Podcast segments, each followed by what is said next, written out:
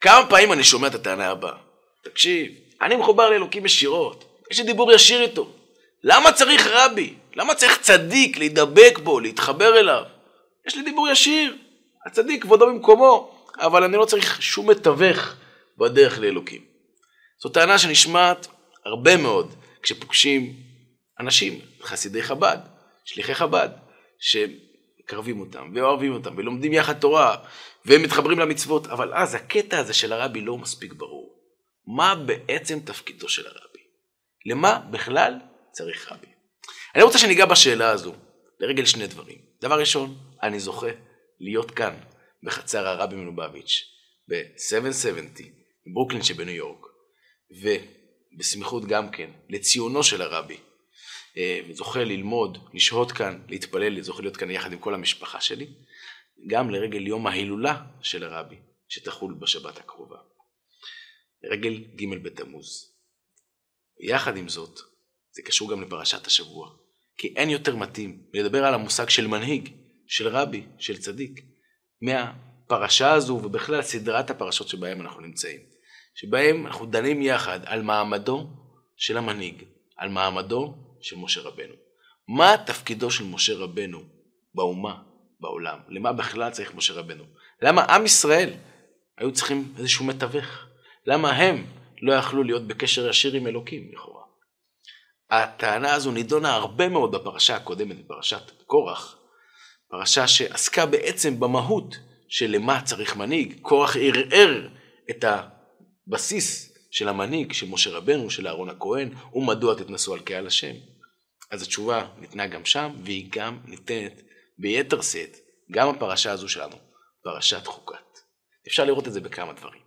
דבר ראשון, כמה מילים על פרשת חוקת. פרשת חוקת היא עוברת בהילוך מהיר, 38 שנה, בלי שנשים לב בכלל.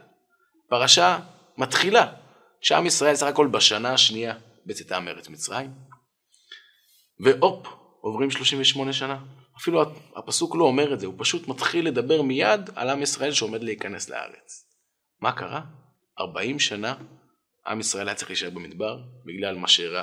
שתי פרשות אחורה, חטא המרגלים, עם ישראל בכה, לא רצה להיכנס לארץ בגלל שהמרגלים הוציאו דיבת הארץ רע, כמו הסיפור שקראנו כבר לפני שבועיים, והעונש, עם ישראל, אותו דור שיצא ממצרים ולא רצה להיכנס לארץ, באמת יישאר במדבר, ימות במדבר, רק בניהם יזכו להיכנס לארץ.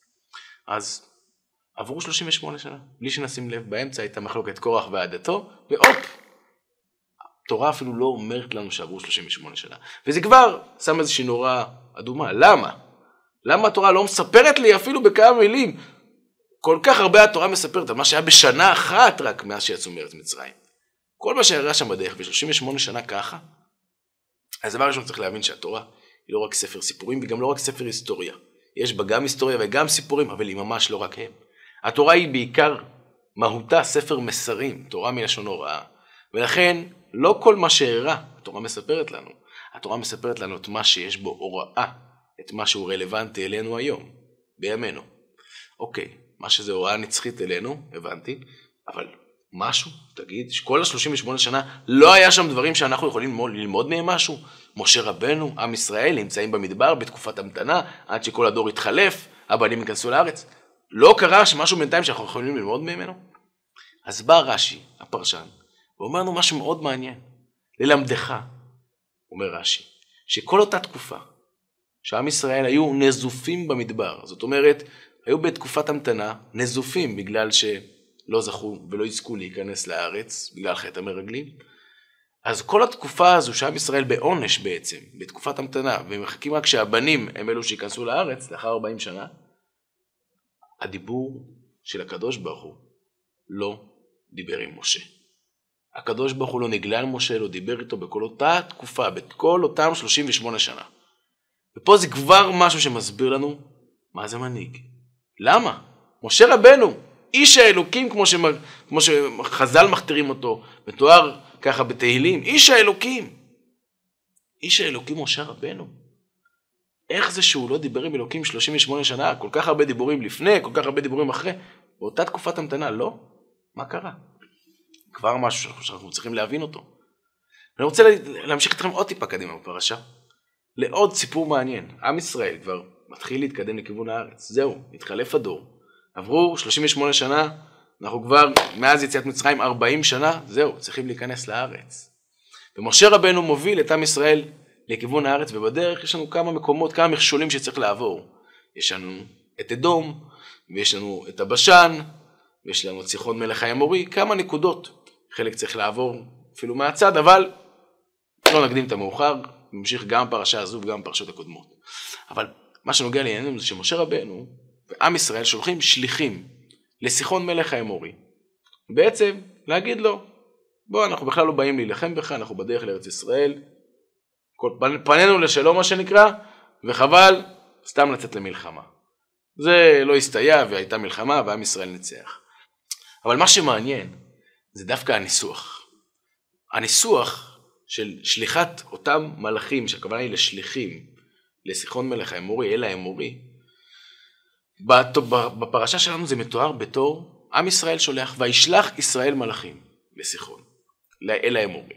אוקיי, אז עם ישראל שולח את השליחים. אבל אם נלך לספר דברים, שהוא הסיכום של כל מה שקרה לעם ישראל במדבר, משה רבנו מסכם את זה, אז שם הוא אומר, ואשלח מלאכים. אני שלחתי את השליחים. אז רגע, מי שלח? עם ישראל, ומשה רבנו. זה היה משהו מטעמם, או מטעם ההנהגה. שאלה מעניינת. אבל רש"י הפרשן מוכיח מאוד שליחות, גם כן לאדום, שפעם רואים שזה משה, פעם רואים שהם ישראל, ושם רש"י נותן את התשובה, ואולי גם את המשפט הכי חסידי והכי וואו שאני מכיר, על מה זה רבי, מה זה מנהיג ומה זה משה רבנו, הרבי של אותו דור. מה שהוא אומר שם, לומר לך, לומר, הכתובים האלו, פעם אתה רואה וישלח ישראל, פעם ואשלח, משה אומר, אותו דבר על אדום, רואים פעם ישראל, פעם משה. מה קרה שם? אומר, צריך, הכתובים האלו צריכים זה לזה, לא סתם פה פעם כתוב ישראל, פה פעם כתוב משה. זה נועל וזה פותח. זה בעצם בא לומר לך, שאני כותב פה ישראל, אני כותב משה, לא כדי שתסיק שפעם זה היה עם ישראל, פעם משה, כי זה אותה שליחות בדיוק. פעם תולים את זה, פעם תולע כתוב אומר רש"י במשה ופעם בישראל. למה? לומר לך, פה מגיע המשפט, שמשה הוא ישראל, וישראל הם משה. משה הוא ישראל וישראל הם משה. כנשיא הדור וככל הדור, כי הנשיא הוא הכל. זה המשפט. בעצם הוא אומר, אין פה שני דברים. אתה אומר פעם זה משה, פעם זה ישראל, אדרבה, כתוב בכוונה אומר לך פעם פה משה, פעם ישראל, כדי שתבין, אין פה שני דברים. יש פה משה רבנו, יש פה עם ישראל, זה אחד. נשיא הדור, משה רבנו, המנהיג של הדור, הוא ככל הדור. הוא בעצם העם שלו. והעם שלו, הכל, כל העם, הוא, הנשיא הוא הכל. הנשיא הוא בעצם, הכל מחובר אליו. אז אין פה שום דבר נפרד. העם מחובר לנשיא, הנשיא מחובר לעם, משה רבנו מחובר לבני ישראל, בני ישראל מחוברים למשה רבנו. אי אפשר להפריד ביניהם. משה רבנו לא מציאות עצמאית, בלי העם שלו. העם, בני ישראל, לא יכולים להתקדם קדימה בלי משה רבנו, זו יחידה אחת שלמה. ואת הדבר הזה באמת, שוב, צריך להבין. מה הסיפור? איך זה שזה כזה דבר אחד, ומה בכלל התפקיד של נשיא הדור? מה התפקיד של רבי, של צדיק? אז לפני שנענה על השאלה הזו, חוזר חזרה לשאלה הראשונה שפתחתי איתה. למה דילגנו?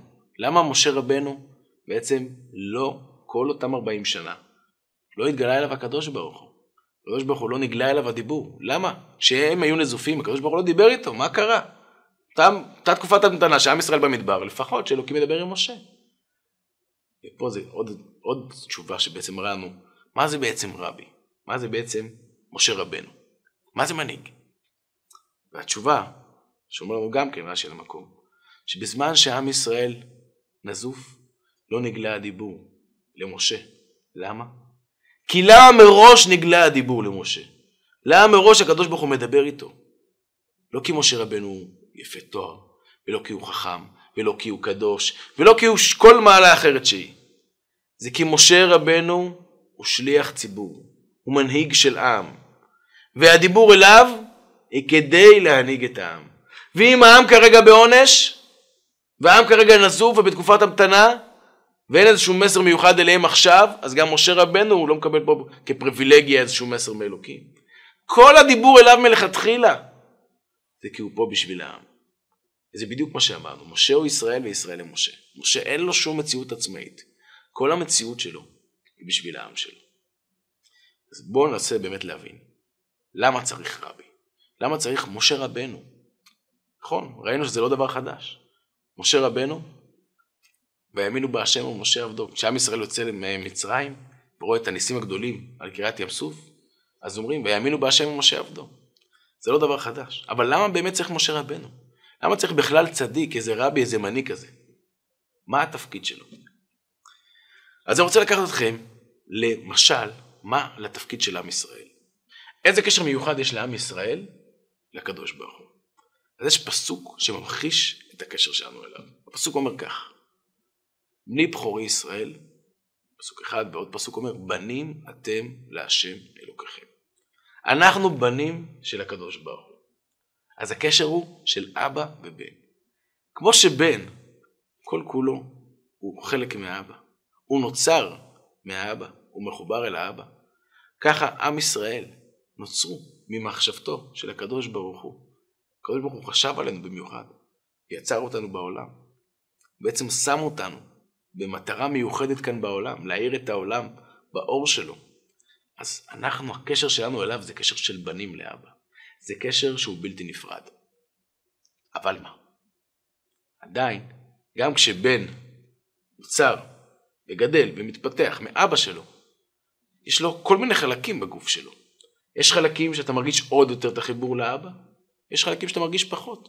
בוא נגיד, אי אפשר להשוות את הקשר שיש לו בעולן הימנית של הרגל שלו, לקשר שיש לו במוח לאבא שלו. שגם אם עבר זמן וגם אם עברו הרבה מים בנהר, מה שנקרא, תמיד המוח במקום פנימי מחובר לאבא. וגם אם זה לא במודע, אז בתת מודע שלו, אם הוא יחפור מספיק במוח ומספיק יתבונן, הוא יבין שהוא בשר מבשרו של אבא שלו. אז אי אפשר להשוות את הקשר. כמובן, כל הגוף מחובר אל האבא. אבל ברמת המודעות, ברמת הגילוי של הקשר, אי אפשר להשוות את רמת המודעות שיש לי ברגל לרמת המודעות שיש לי במוח. ופה נכנס התפקיד של רבי. כי אם עם ישראל גם כן בנים לקדוש ברוך הוא, ואנחנו כולנו כמו גוף אחד שלם, הזכרנו את זה גם בשיעור הקודם, של פרשת קורח, כולנו כמו גוף אחד שלם, לכן אנחנו באחדות שלמה. יד לא יכול, יד ימין לא יכול להרביץ ליד שמאל, אנחנו כולנו גוף אחד. אנחנו כולנו באותה סירה לגמרי, כי אנחנו אחד. אז אם כולנו גוף אחד שלם, אז יש כאלו שהם יותר בתפקיד היד, בתפקיד הרגל, יש כאלו בתפקיד הלב, ויש כאלו בתפקיד המוח. רבי, לא סתם ראשי תיבות של רבי, זה ראש בני ישראל. התפקיד של רבי, הוא ירד כאן לעולם מראש במשימה להיות הראש, להיות המוח, להיות זה שמרגיש ומחובר ומודע לקשר שיש לו לאבא שלו. זה מאיר בו. הוא חווה את זה ברמת מודעות אחרת לגמרי ממה שאנחנו רואים. אנחנו יודעים, כולנו, חלק מהקדוש ברוך הוא אמרנו, כולנו בנים שלו. אבל לא כולנו תמיד מודעים. אנחנו מכירים את זה מעצמנו. כמה אנחנו עמוסים, כמה לחצים, כמה עבודה, כמה משכנתה, כל הדברים האלו. אנחנו רוצים, אנחנו באמת מחוברים לקדוש ברוך הוא. אבל אנחנו לא תמיד מודעים לזה. התפקיד של המוח זה דבר ראשון, לעורר בנו את אותה מודעות. התפקיד של המוח זה להבין, להפנים, להרגיש, ליצור לנו את הרגשות, ליצור לנו את המודעות המחוברת, החזקה, לאבא שלמעלה, לאבא שבשמיים. אז הרבי, אם אנחנו לוקחים אותו כחלק מהגוף הזה שנקרא עם ישראל, הרבי הוא המוח שלנו, בעצם נותן לנו את המודעות, נותן לנו את ההסתכלות, נותן לנו את הראייה הפנימית, נותן לנו את החיבור הפנימי לקדוש ברוך הוא, שגם כשקשה, שגם כשהכול מכוסה, גם כשהקשר הזה כמעט ולא גלוי אצלנו, בא הרבי ומאיר לנו את הקשר הפנימי שלנו עם ריבונו של עולם.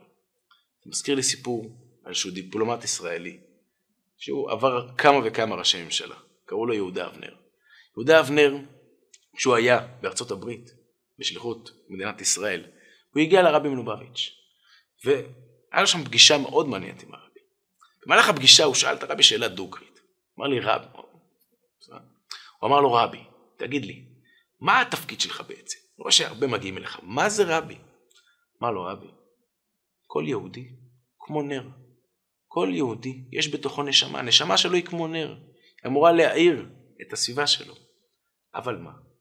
לנר יש כמה פרטים, יש לו את הגוף של הנר, יש את החומר, הבעירה, את הפתילה, אבל צריך להדליק את הנר. כל עוד הנר לא ידלק, כל הסיפור שלו לא שווה, הוא לא מגיע לידי גילוי. יש בתוכו בעירה פנימית, אבל זה לא מגיע לידי גילוי. כל יהודי, יש בתוכו נר, יש בתוכו נשמה אלוקית קדושה. רק מה? בנר יש כמה חלקים. את הנר, יש לו את הגוף שלו, יש את הפתילה שלו, והוא צריך להאיר, צריך להדליק אותו. ולא תמיד הפתילה הזו דולקת, לא תמיד היא בוערת, לא תמיד היא מאירה החוצה את האור, הפנימי שלה. התפקיד של הרבי זה שהנר ידלק. התפקיד של הרבי שכל נר, כל נשמה של כל יהודי תדלק.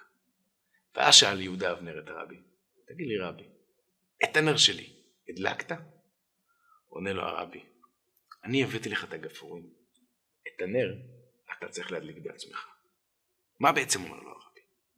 רבי זה המוח של כל הגוף הזה של עם ישראל. רבי הוא מחובר ברמה אחרת לקדוש ברוך הוא, ברמה אחרת לאבא.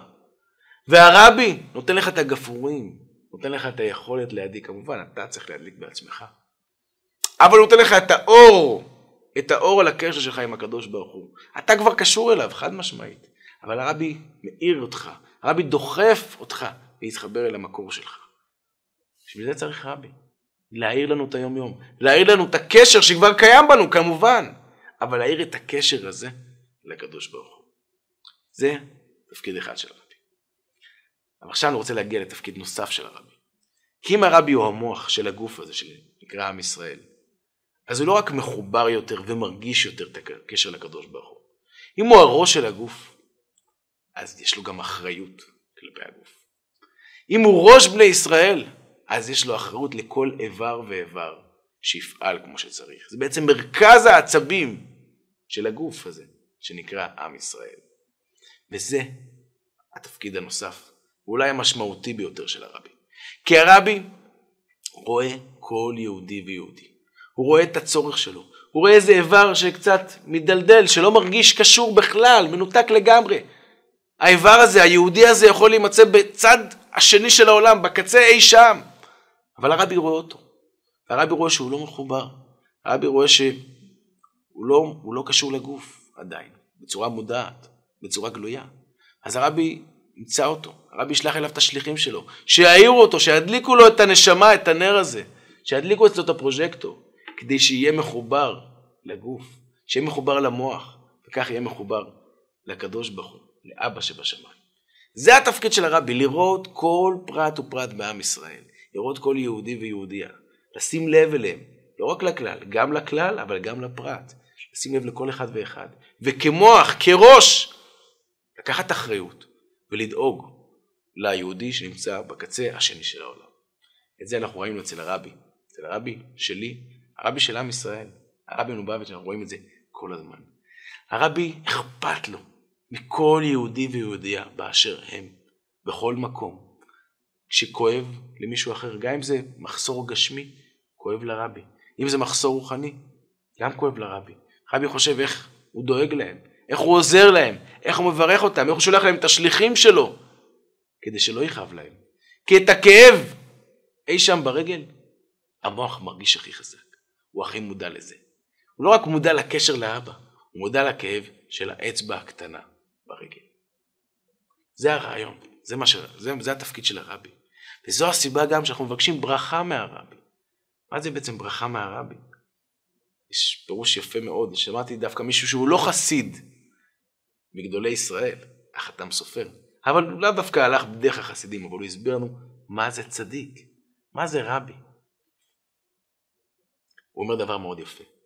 הוא אומר שכיוון שכל עם ישראל זה גוף אחד, בדיוק כמו שאמרנו עכשיו, גוף אחד ונפש אחד, ולכן כשכואב לרגל, כואב גם למוח, כואב גם לראש. וכיוון שעכשיו צריך להיכנס לרופא, לרופא כל בשר, לקדוש ברוך הוא, כדי שלא יכאב לרגל, יותר טוב שייכנס הראש משייכנס הרגל. זאת אומרת, הוא אומר לנו בעצם, אנחנו גוף אחד. כשאתה פונה לרבי לבקש ברכה, זה לא חלילה שאתה פונה לאיזה מישהו אחר, מתווך חיצוני, שיתווך בינך לבין הקדוש ברוך הוא. אנחנו לא צריכים מתווכים כמובן. אבל הרבי הוא לא מתווך חיצוני. הרבי הוא חלק מאיתנו, הרבי הוא חלק מהגוף הזה שנקרא עם ישראל, הוא המוח של עם ישראל. והמוח מרגיש את הכאב שלך בצורה הכי חזקה. וכשאתה פונה לרופא, כשאתה פונה לאבא שבשמיים, אז המוח יבקש את זה בצורה הכי טובה שבעולם. זו הברכה שאנחנו מבקשים מהרבי. ואז הרבי משפיע לנו ברכה כמובן מהקדוש ברוך הוא, ישירות מהקדוש ברוך הוא. אבל המוח הזה, המוח הזה שלנו, של עם ישראל, שמחובר אלינו, שמרגיש אותנו, פונה לקדוש ברוך הוא. ואיך הוא פונה לקדוש ברוך הוא? כשהוא בטל לגמרי אליו. כשאין לו שום מציאות משל עצמו, שכל כולו צינור להעביר את הברכה אלינו. זה רבי, זה ראש בני ישראל. דואג ומרגיש כל יהודי וכל יהודייה בעולם. יש סיפור שממחיש את זה מאוד מאוד חזק, את הנקודה הזו שהרבי מרגיש אותנו. הייתה איזושהי נערה של ההתמודדות, משברים נפשיים, לא קלים, לא פשוטים. היא כתבה לרבי, הרבי אף פעם לא ראה אותה, אבל היא כתבה לרבי על המשברים הנפשיים שהיו לה, שיתפה אותו. והרבי כותב לה בחזרה.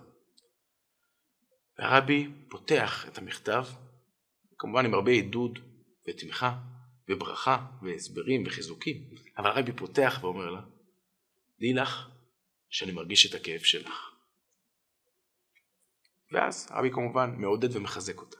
היא מקבלת את המכתב, נמצאת אי שם, בצד שני של העולם, היא מקבלת את המכתב, ואז היא עונה חזרה לרבי. והיא עונה לרבי בדוגריות, אולי קצת בחוצפה, אבל היא כתבה ישר מהלב שלה. אומרת לו, רבי, אני לא מאמינה שאתה בכלל יכול להרגיש את הכאב שלי. אני לא מאמינה, אתה אף פעם לא ראית אותי. איך אתה יכול לכתוב לי דבר כזה שאתה מרגיש את הכאב שלי? זה באמת דבר שאנחנו לא מבינים. אבל הרבי עונה לה משל, שממחיש מה זה רבי. הרבי אומר לה, בעזרת השם, את תעברי את המשבר הזה. את תגדלי. את תתחתני. תתגברי על המשבר הזה. ואפילו תהיי אימא לילדים מתוקים. וכשייוולד לך הילד שלך, שמחה גדולה, עצומה. אבל בהמשך כשהוא יגדל, יצמחו לו השיניים. את יודעת איזה כאב זה? כאבי שיניים, כאבי צמיחה. כאב נורא. התינוק סובל, התינוק צורח. את כאימא, אפילו שזה לא כאב שלך לכאורה, את תרגישי את הכאב שלו. ככה אני מרגיש את הכאב שלך. משפט שאם לא היינו יודעים מה זה רבי, לא היינו מבינים אותו. אבל כשאנחנו מבינים מה זה רבי, הרבי הוא המוח של עם ישראל, הוא מרגיש כל אחד ואחד מאיתנו. אז הוא מרגיש גם כאב של נערה אי שם שהוא אף פעם לא ראה ואף פעם לא פגש. זה כוחו של רבי. ואני אסיים בעוד סיפור קטן על הרבי מלובביץ', שמסביר מה זה רבי. מה שראינו אצל הרבי, ראינו גם אצל משה רבנו. ואגב, כמו שאומר הזוהר, שבכל דור ודור יש התפשטות מהנשמה של משה רבנו. זאת אומרת, חלק מהנשמה שלו, שנמצא כאן בעולם, שמאיר כאן בעולם, ובעצם זה הצדיק של הדור, זה המשה רבנו של הדור, שתפקידו להיות שם בשביל כל יהודי ויהודי. הוא הראש בני ישראל של אותו דור, הוא המוח שלהם שאמור לדאוג לכל שאר האיברים. הסיפור הולך על מנחם בגין והרבי מלובביץ'. מנחם בגין, עוד כשהיה יו"ר האופוזיציה כאן, הגיע לרבי מלובביץ', היה לו קשר מאוד חם וידידותי עם הרבי. הוא בא אל הרבי בשיחה ברומו של עולם, דברים לאומיים, גדולים, על עם ישראל, על ארץ ישראל, והרבי מדבר איתו. שיחה באמת מקיפה מאוד. אבל בסיום השיחה הרבי אומר לו, תגיד לי איך אתה חוזר? איך אתה חוזר לארץ ישראל? אז הוא אומר לו, בטיסה, בטיסה ככל הנראה ישירה. אומר לו הרבי, אני מבקש ממך, בבקשה, תעשה עצירה בצרפת. מה קרה? חושב לעצמו בגין בטח, אני מתאר לעצמי שהוא חשב, אולי יש שם איזה קהילה, יש שם איזה צורך לאומי גדול, קהילה שצריך ללכת לחזק אותה. אומר לו הרבי, יש שם נערה, אי שם בפריז, שההורים שלה כתבו לי, שיצרה קשר עם בחור לא יהודי. והם חוששים כמובן שזה יתפתח לחתונה. והיא כרגע לא מוכנה לשמוע על שום דבר של ניתוק הקשר עם אותו בחור לא יהודי. ואותך אבל, אותך מנחם בגין, אותה נערה מאוד מאוד מעריכה כמנהיג יהודי גאה. אני חושב לעצמי, שאם אתה תלך, תעצור ותבוא אליה במיוחד ותסביר לה מה המשמעות של להמשיך את השושלת של עם ישראל, מה המשמעות של לא לנתק אותה חלילה, מה המשמעות של להתחתן עם בחור יהודי ולא להתבולל, חושב שאתה תצליח לבצע את המשימה ולהשפיע על אותה נערה. תחשבו מה זה. הרבי מלובביץ', מנחם בגין, מדברים על דברים ברומו של עולם, שני מנהיגים נפגשים. לכאורה, מה שאמור לעניין את הרבי זה לבקש ממנחם בגין כל מיני דברים כלליים שיעשה בעם ישראל. לחשוב על קהילות, לחשוב על דברים גדולים, לחשוב על ארץ ישראל. מה? נערה אחת? זה מה שמפריע לרבי? בשביל זה עכשיו הוא מטרטר את מנחם בגין שילך וידבר עם אותה נערה? כן.